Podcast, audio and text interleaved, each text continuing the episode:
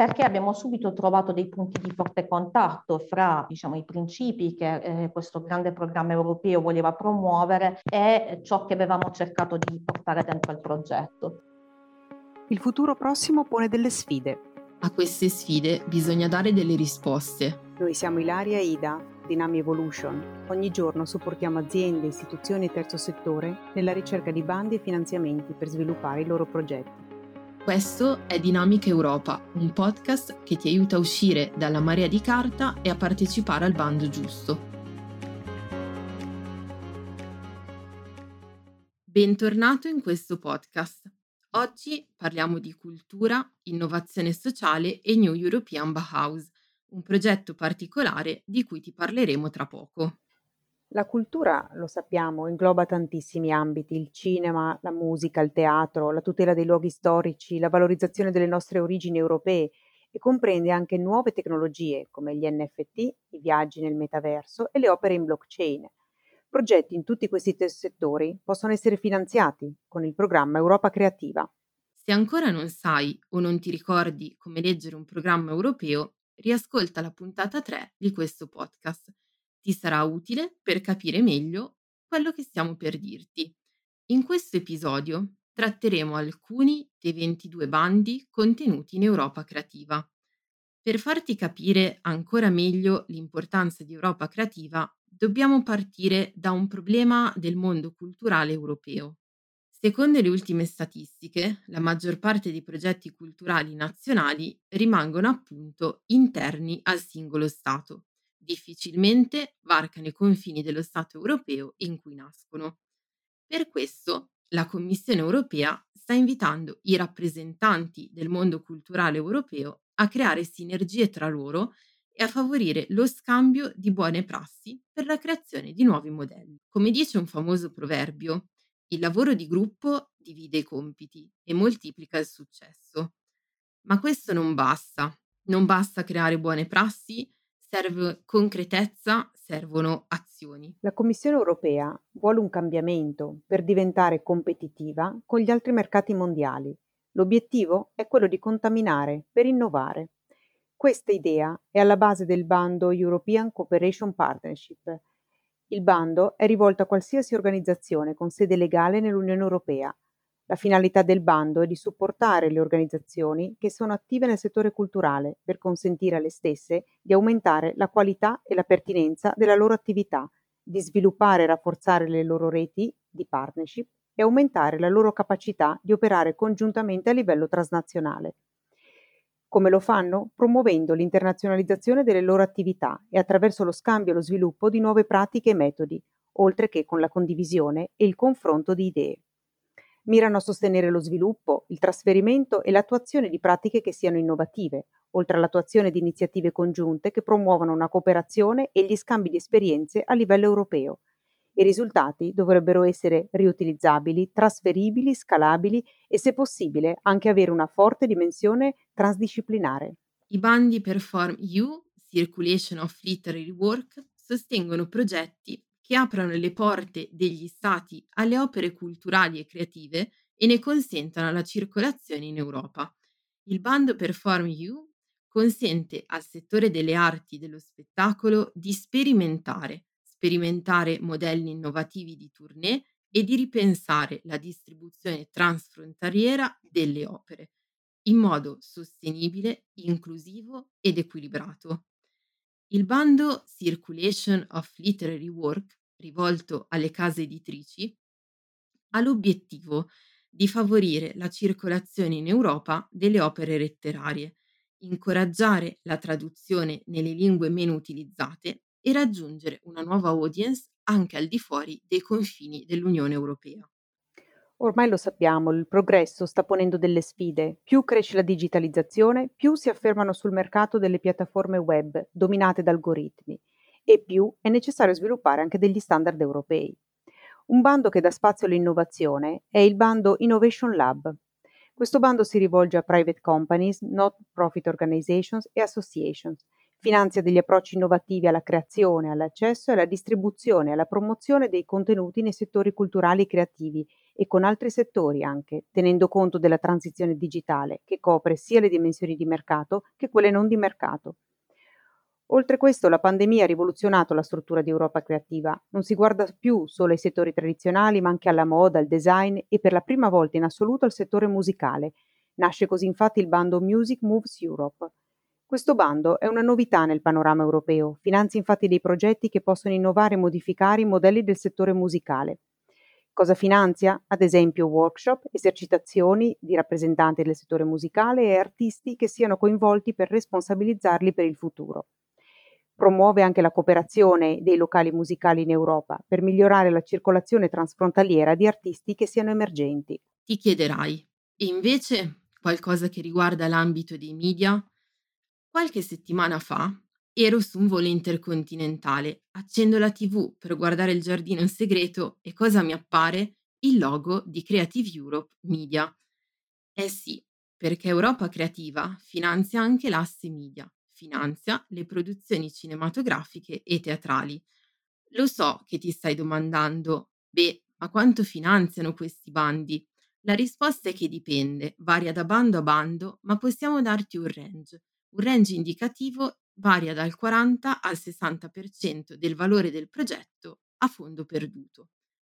Ok, prima di parlare di un ultimo progetto europeo molto importante, devo farti ascoltare una registrazione del marzo 2020. Sentirai Ursula von der Leyen, presidente della Commissione europea, che lancia una notizia dirompente. The European Bauhaus movement is intended to be a bridge.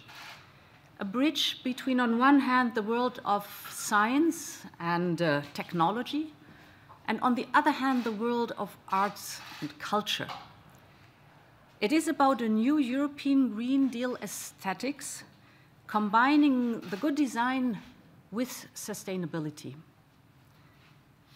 The European Bauhaus is about bringing the European Green Deal closer to people's minds and homes and making tangible the comfort and the attractiveness of sustainable living. The European Bauhaus will demonstrate that the necessary can also be beautiful. The European Bauhaus will be a think and experimentation space. It will be a forum for discussion, for example, or an experimentation lab. It will be an accelerator for new solutions, or a hub for global networks and experts It might be a discussion space for citizens interested in the topic. Come hai potuto ascoltare, la Presidente ci dice che del vecchio Bauhaus dei primi del Novecento nasce un nuovo movimento, il New European Bauhaus, che ha tre obiettivi. Il primo obiettivo è quello di creare una società ispirata all'arte e alla cultura. Il secondo obiettivo guarda alla sostenibilità della società, una società che sia in armonia con la natura, l'ambiente e il pianeta. E infine il terzo obiettivo chiede una società inclusiva che incoraggi il dialogo tra culture, discipline, generi ed età. Ricordati questo anno, 2020. Ebbene sì, dal 2020 tutti i progetti presentati alla Commissione europea devono obbligatoriamente raccontare in una sezione dedicata in che modo si ispirano al New European Bauhaus. Ogni progetto, in funzione del tema in cui si occupa e del programma per cui si candida, dovrà spiegare come soddisfa il New European Bauhaus. Vuoi un esempio? Un progetto di economia circolare. Soddisfa infatti il bisogno di una società sostenibile e in armonia con la natura e il pianeta. Ogni anno vengono pubblicate delle call dedicate al New European Bauhaus e si è appena conclusa la seconda edizione il, del New European Bauhaus Prize. Come sempre le call di finanziamento europee dettano delle regole generali, ma poi ovviamente si aprono alla creatività dei progetti che ricevono. Forse per qualcuno di voi che sente questi argomenti per la prima volta possono sembrare dei concetti astratti, ce ne rendiamo conto. Per questo abbiamo invitato Alessandra Neglia di Esseri Urbani e Giulia Damiani di Shifting Lab a fare una chiacchierata con noi per farci raccontare il loro progetto e la loro esperienza di partecipazione ai bandi europei ed in particolare al bando New European Bauhaus. Entrambe le realtà infatti hanno toccato con mano il New European Bauhaus, seppure con obiettivi progettuali diversi, e stanno portando innovazione nel settore culturale. Ciao Alessandra, ciao Giulia, grazie per essere qui con noi. Partiamo con una domanda a Giulia di Shifting Lab. Nella nuova programmazione di Creative Europe sono apparse per la prima volta alcune color of applications legate agli eventi ed in particolare alla sostenibilità delle produzioni culturali e degli eventi. Shifting Lab ha anticipato le tendenze di Creative Europe, elaborando un modello che adotta un approccio innovativo. Ci racconti come nasce l'associazione, quali sono le competenze al suo interno e come siete arrivata al modello presentato al New European Bauhaus? Certo, con piacere. Allora, diciamo che eh, l'inizio di questa avventura è un'esperienza molto piacevole. Eh, ho avuto la fortuna di prendere parte insieme a quella che è attualmente la, la mia socia, Chiara Moretti, eh, che è la presidente dell'associazione Shifting Lab. E nel 2019 abbiamo avuto l'opportunità di, di fare una residenza eh, dedicata al design sostenibile a Barcellona, eh, grazie appunto a questa borsa finanziata da, dal bando del, eh, del, Ministero della Cultura e del Ministero degli Affari Esteri e della Cooperazione Internazionale. Ehm, si chiamava Premio Barcellona 2019 ed era in collaborazione con l'Istituto Italiano di Cultura di Barcellona.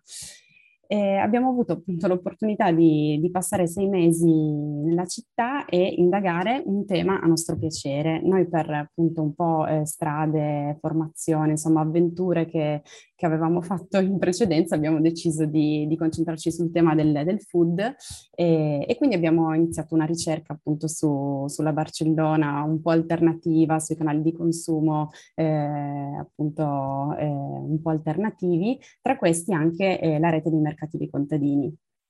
In, in, breve, in sostanza, ci siamo eh, concentrate, diciamo, su um, un po' quella che era l'organizzazione eh, all'interno di, di, questa piccola rete di sette mercati. Eh, in particolare abbiamo deciso di lavorare con Slow Food Barcellona, che organizza appunto nella città un mercato della terra, e abbiamo pensato come possiamo essere utili appunto a appunto fare un, un, progetto, una ricerca che, che, porti innovazione. Eravamo un'architetta e una designer sistemica, per cui per entrambe anche un, un banco di prova appunto di un mix di, di, competenze, per la prima volta per me appunto e anche per lei. Eh, per cui ti va di spiegarci chi è una designer Volentieri. sistemica? Volentieri. Allora, ehm, diciamo, siamo ancora più unici che rari al momento e um, veniamo fuori da un, eh, da un corso di laurea magistrale al Politecnico di Torino, proprio in design sistemico, e cosa fa il designer sistemico? Di base è un, un progettista eh, che cerca di scomporre i, i, sistemi, diciamo, normalmente definiti lineari, quelli attuali, che presentano dei problemi, insomma, di impatto ambientale in, diverse, appunto, in, in diversi punti della, della catena, della filiera, per cui il designer sistemico va a scomporre, a studiare il sistema che può essere tante cose, può essere un territorio, un'azienda, una comunità, un, una scuola, per farvi degli esempi, eh, e va a riprogettarli andando appunto a intervenire sulle, sulle sue componenti interne. È un concetto molto legato all'economia circolare, chiaramente. Eh, se vogliamo, se ne occupa il designer perché lo fa appunto in modo più creativo, da, da progettista.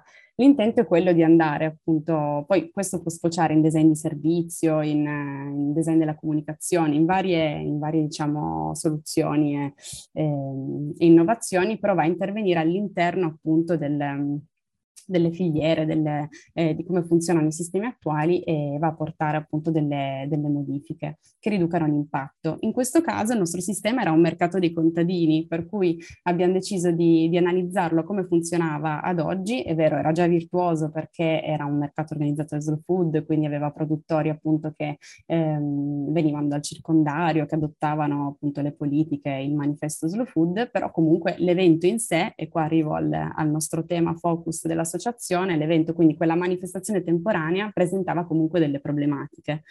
Vuoi per una, appunto, una gestione dei rifiuti eh, non fatta correttamente, nonostante i cartelli, la comunicazione, eh, vuoi per appunto comportamenti errati mh, all'interno del, dello spazio delle persone, ma cose che vengono, diciamo, spontanee, che non sono poi ehm, così pensate dalle persone, no? Per cui si può andare ad agire, diciamo, sì, investendo sulla comunicazione, eh, quello che viene chiamato il design for behavior change, quindi mh, appunto dotare una comunicazione che orienti il, il fruitore ad ottenere comportamenti virtuosi, ma anche proprio dal punto di vista, e qua diamo dignità anche all'architettura, che era parte integrante, proprio il, diciamo, la revisione dello spazio urbano, di come viene utilizzato, di quali sono i flussi che si, si formano all'interno dello spazio e che quindi inducono l'utente a fare determinate cose, ehm, insomma tante, tanti input.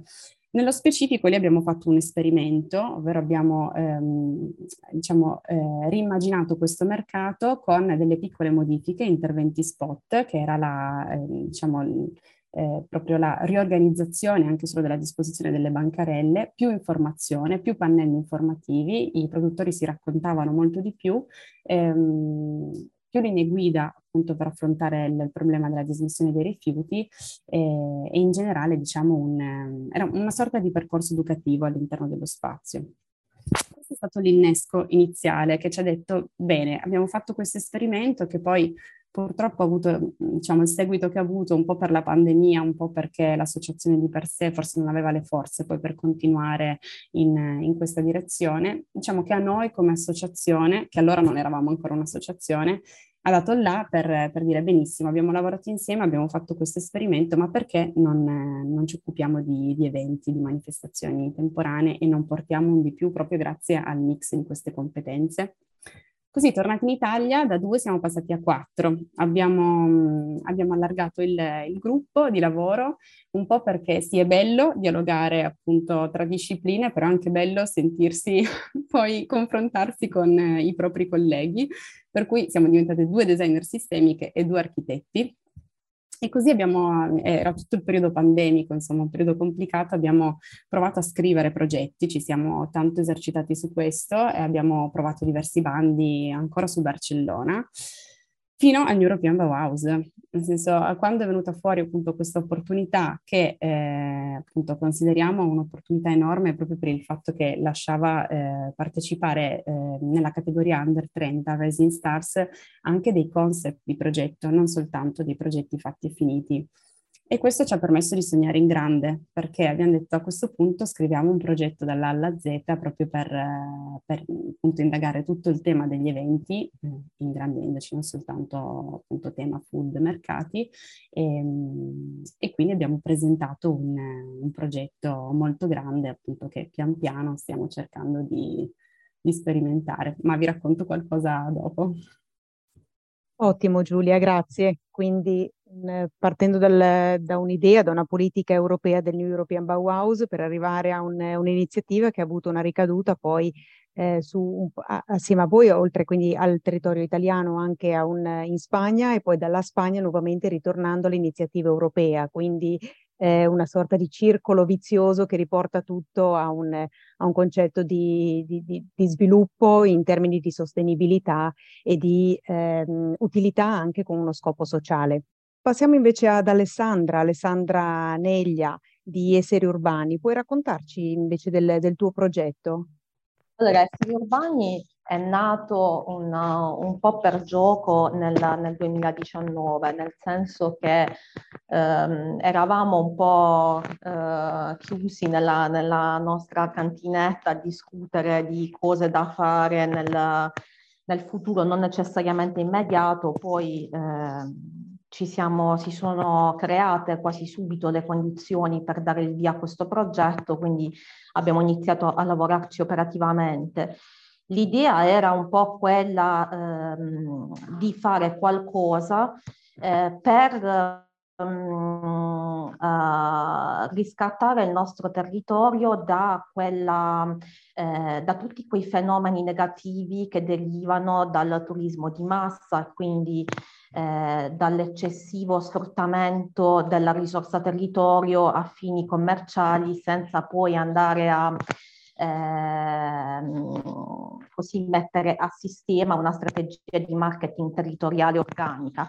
Lo abbiamo voluto fare attraverso il linguaggio che ci era più familiare, che era quello dell'arte, con l'idea di uh, progettare inizialmente un evento mm, che ci consentisse di portare in strada l'arte contemporanea e di farlo attraverso una polla aperta a, a progetti eh, giovani, non tanto dal punto di vista anagrafico, ma più, ecco, eh, diciamo, ci siamo rivolti per lo più a, a talenti emergenti o comunque ad artisti meno noti, purché avessero delle, dei progetti, delle idee, delle proposte in linea con quelli che erano i principi che avevamo deciso di porre alla base del progetto, quindi eh, l'inclusione e la sostenibilità erano stati sempre e sono sempre state due caratteristiche che hanno contraddistinto il tutto sin dall'inizio.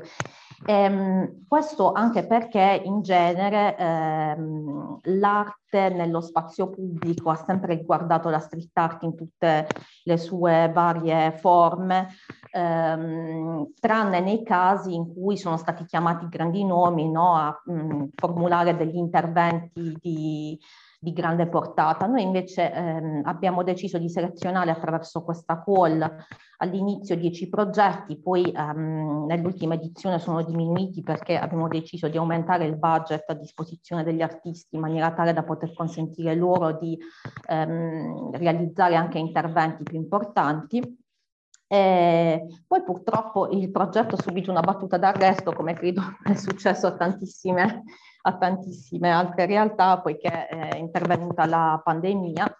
E proprio in quel, in quel contesto lì è venuta fuori l'opportunità offerta dal New European Bauhaus e, e quindi ci siamo messi lì a, a presentare la nostra idea eh, perché abbiamo subito trovato dei punti di forte contatto fra eh, diciamo, i principi che eh, questo grande programma europeo voleva promuovere e ciò che avevamo cercato di portare dentro al progetto.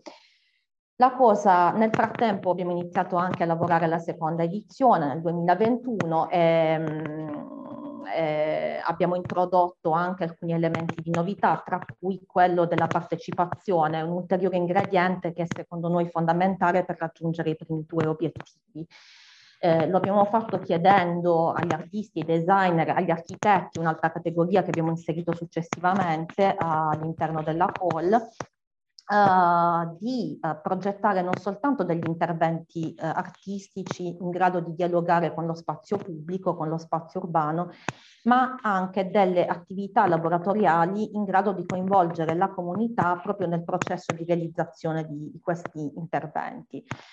Questo è stato, e questa diciamo, è stata la svolta fondamentale perché eh, sostanzialmente in questo modo le persone diventano in parte anche ehm, protagoniste del processo creativo e si, riappro- si, riappropriano degli spazi, oltre a consentire all'artista eh, una, un ulteriore grado di approfondimento rispetto al suo stesso lavoro, perché intervengono poi tutti quegli aspetti legati alle tradizioni, alla storia, al folklore folklore eh, che appartengono no, più alla cultura popolare e che intervengono all'interno di, eh, di, un intervento di arte contemporanea eh, solo appunto nell'incontro e nello scambio con le comunità locali. Alessandra, scusa se ti interrompo, ma il tuo discorso mi sta stimolando una riflessione.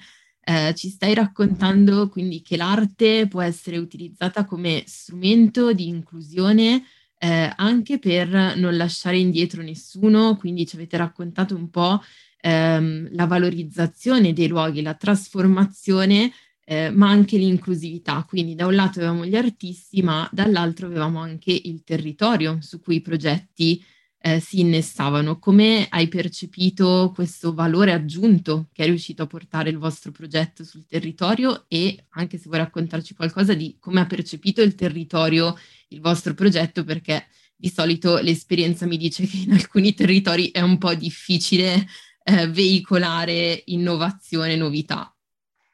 E infatti sì, eh, non è stato semplice, non è tuttora semplice ed è per questo che noi consideriamo Esseri Urbani adesso più che un evento, un progetto che si sviluppa nel tempo. Purtroppo eh, è necessario ehm, eh, lavorare costantemente sul territorio per creare sempre nuove reti, nuove relazioni, non soltanto con la comunità presa eh, nella sua totalità, ma anche con le realtà associative, con gli enti pubblici, privati.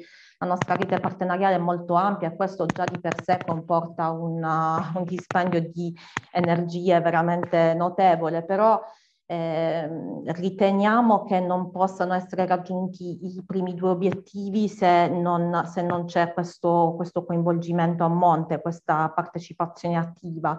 Eh, proprio l'altro giorno leggevo della, della nuova riforma firmata dal Ministro della Transizione Ecologica eh, intitolata proprio, leggo testualmente, adozione di criteri ambientali minimi per eventi culturali e c'era nella nota che accompagnava eh, diciamo, la, la, la, la, divulgazione della notizia, ehm, parlava un po' di quelli che erano gli intenti, cioè lasciare un'eredità positiva ai frutori e alle comunità ospitanti e sensibilizzare sui temi della sostenibilità ambientale e sociale, promuovendo anche la diffusione di buone pratiche di accessibilità, inclusione e contrasto alle discriminazioni. Noi siamo stati felici di leggere finalmente eh, una cosa del genere perché vuol dire che eh, appunto forse si sta arrivando anche alla formulazione di quella strategia organica di marketing territoriale eh, basata su valori positivi. Eh, noi abbiamo cercato di curare fin dal 2019 tutti quegli aspetti legati alla sostenibilità ambientale delle, dell'evento, andando a chiedere agli artisti che venivano a proporci dei progetti una certa attenzione nella scelta dei materiali, eh, ma anche eh, dei modi eh, attraverso i quali doveva avvenire l'installazione dell'opera nel contesto urbano per non andare a deturpare il luogo, ma andarlo a valorizzare così come anche a quelli dell'inclusione.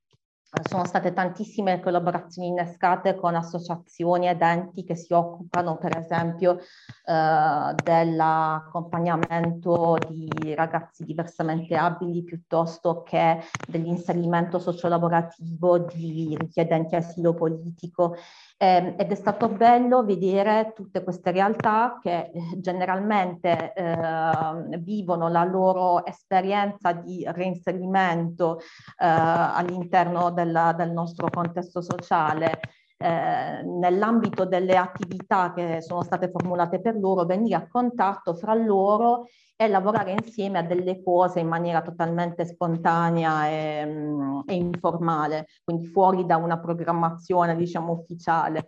Eh, questo ha dato sicuramente valore aggiunto sia, sia alle opere, sia, sia, alle attività stesse che, queste, che, tutte, che tutti questi attori hanno avuto la possibilità di svolgere. Questo non è facile perché eh, molto spesso ci si scontra anche con ehm, la chiusura delle singole realtà. Eh, tutti eh, si tratta di realtà molto valide che lavorano molto bene ma mh, quasi chiuse in se stesse, no? è molto difficile eh, programmare delle uscite condivise, cercare di far passare il concetto eh, di inclusione vero e proprio che non è quello di progettare delle attività dedicate ad una particolare fascia di ma- marginalità, ma è, è, proprio il tenere insieme le persone, tutte. Eh, però eh, ci siamo riusciti, eh, continueremo a farlo perché pensiamo che questo, questa sia insomma, la strada buona da seguire. Poi che questi eventi, che questi progetti possano in qualche modo Uh, colmare i, i divari socio-economici che attraversano il tempo che stiamo vivendo eh, lo trovo un po' troppo pretenzioso, però sicuramente un evento artistico e culturale possono contribuire a sensibilizzare, questo sì, sicuramente. Ottimo Alessandra, siete sicuramente indubbiamente su una, su una, buona strada comunque, siate ottimisti rispetto a questo progetto nell'unire, nell'includere e nel sostenere anche eh, i territori con, con, dei progetti di questo tipo e sicuramente eh, avrete un buon, un buon riscontro. Eh, Giulia, il New European Bauhaus ci chiede di rivedere l'uso appunto degli spazi urbani, lo dicevamo anche prima, anche prima assieme a te, in quest'ottica di sostenibilità, estetica e inclusività che richiede proprio appunto il, il NEB.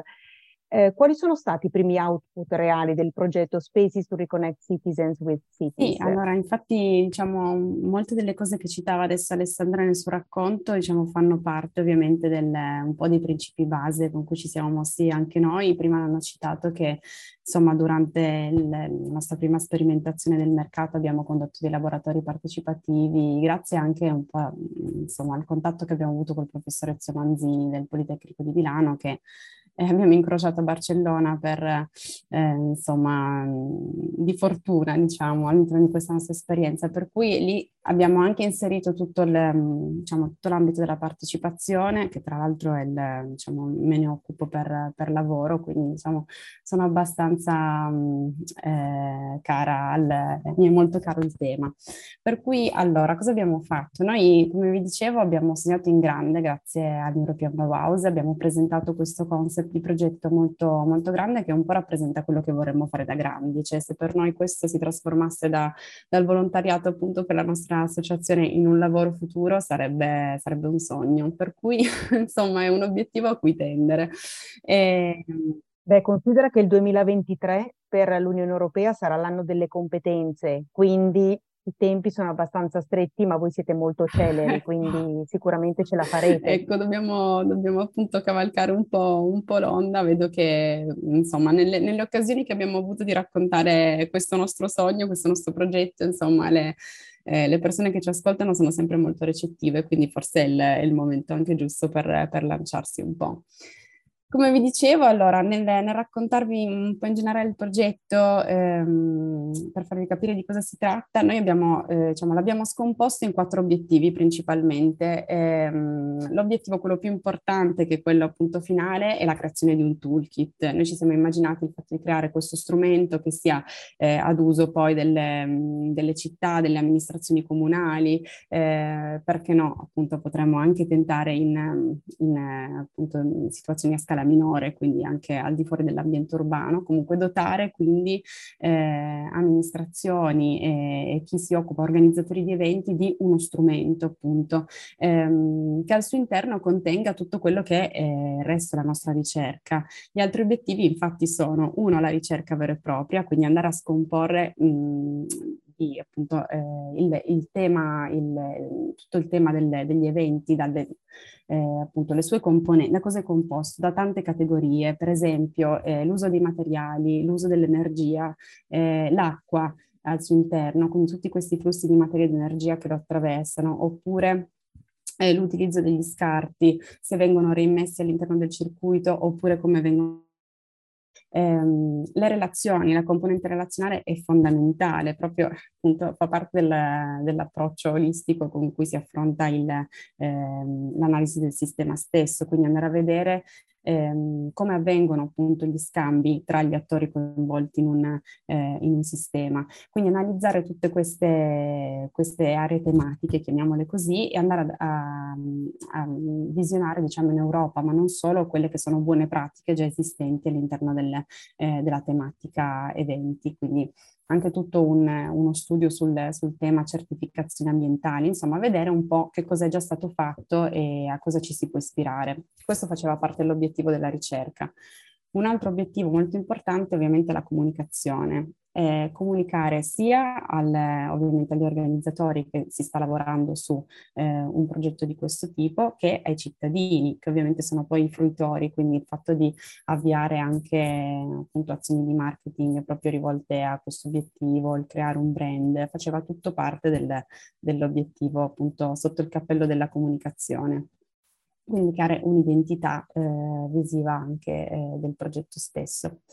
Poi avevamo un terzo obiettivo che era quello della consulenza all'interno di un evento vero e proprio, quindi appunto l'idea era quella di basarsi su un evento pilota e sperimentare quindi tutto quello che avevamo raccolto con la ricerca attraverso la comunicazione e l'ingaggio che era venuto appunto di cittadini e possibili stakeholder e sperimentare in un evento appunto tutte queste buone pratiche, questo riutilizzo di materiali, queste nuove relazioni virtuose tra gli stakeholder e quindi un po' come fa esseri urbani, mi verrebbe da dire appunto iniziare a ehm, sperimentare appunto azioni e strategie per la riduzione dell'impatto ambientale.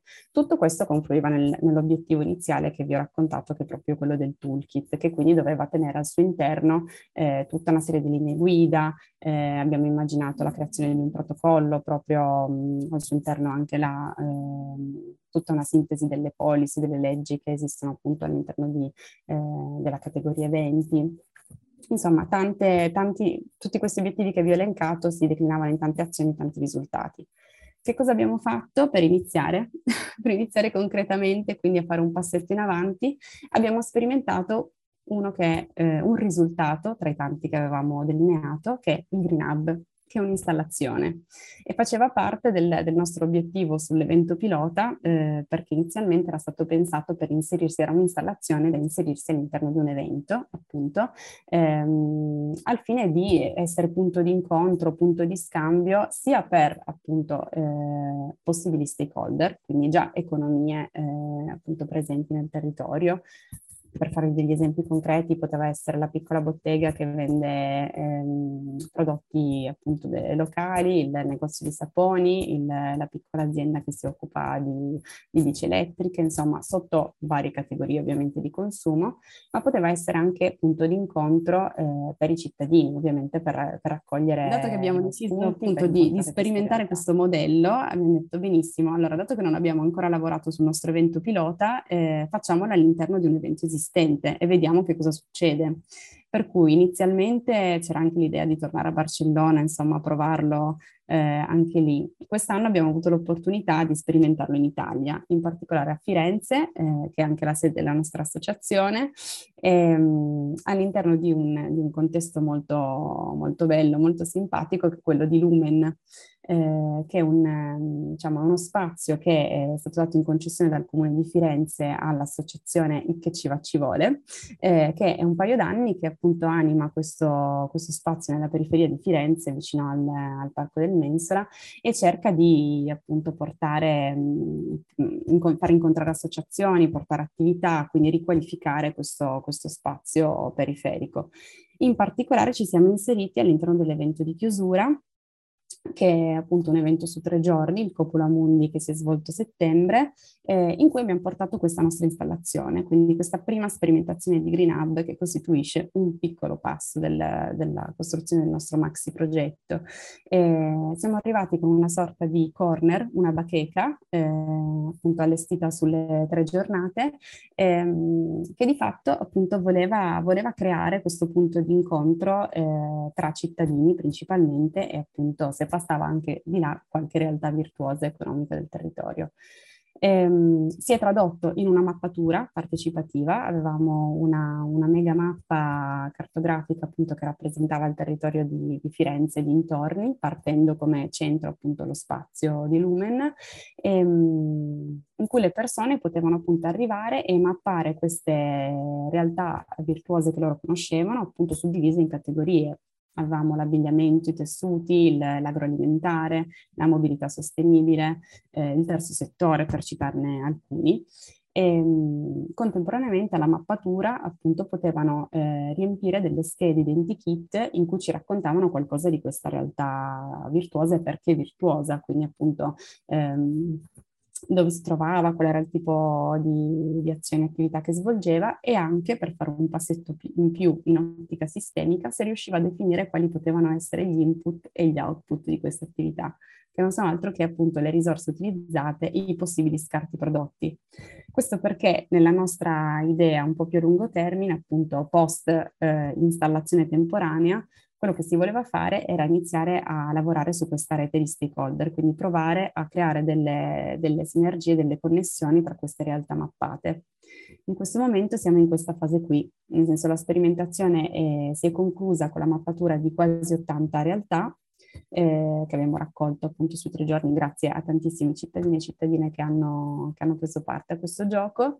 E, um, siamo in una fase di analisi ovviamente delle realtà mappate per appunto capire un po' chi sono, studiarle un po' meglio da vicino e vorremmo restituire ovviamente questo, tutto questo raccolto poi anche ai cittadini che hanno partecipato nell'ottica però appunto che sia un primo step per creare un, una rete tra, tra, queste realtà e perché no che possano appunto aiutarci a, a creare questo primo evento pilota che appunto dovrebbe concretizzarsi.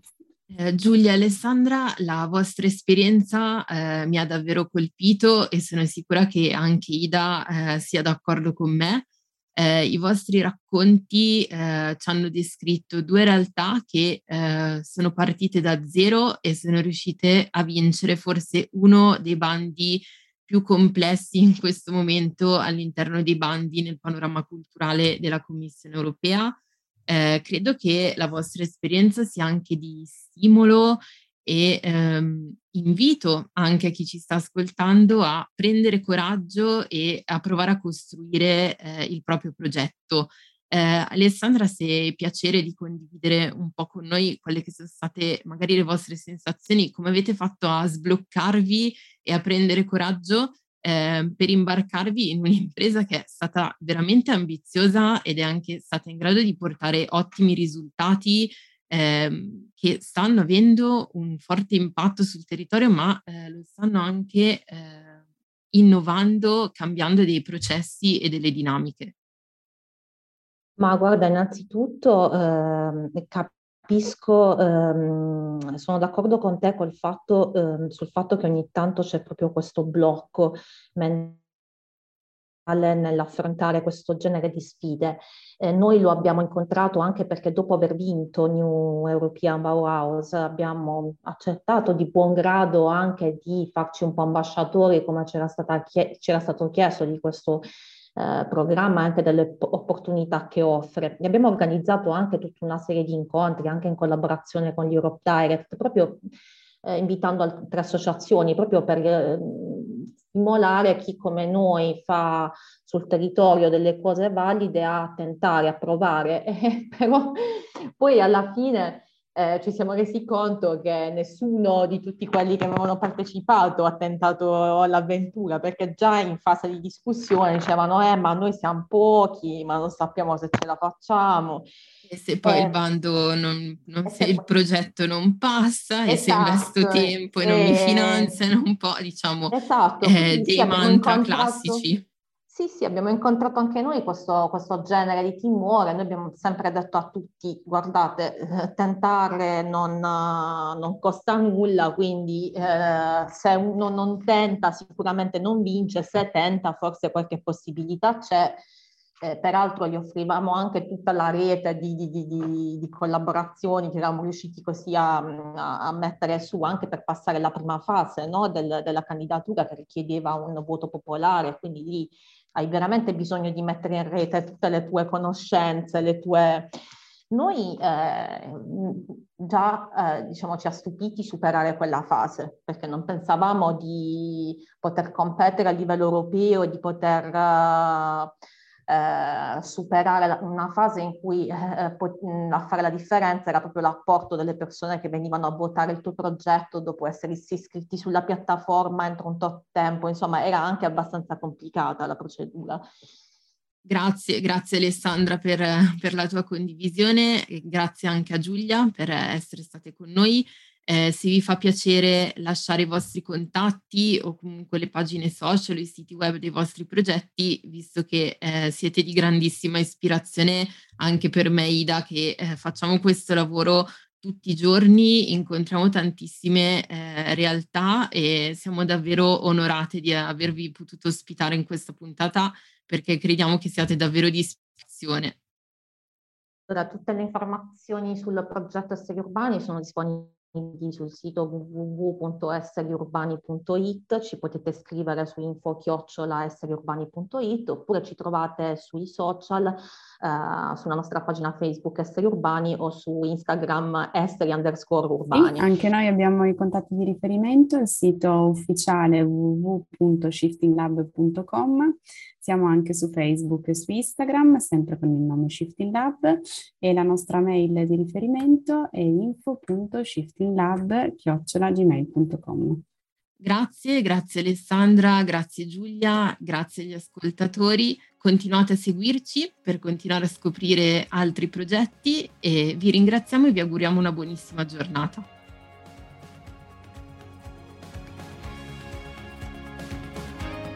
E per questa puntata è tutto. Se questo episodio ti è interessato, lasciaci una recensione o 5 stelline su Apple Podcast e Spotify. Se vuoi contattarci, scrivici su LinkedIn, ci trovi come Nami Evolution, oppure visita il nostro sito web www.namievolution.com. Ci sentiamo alla prossima puntata.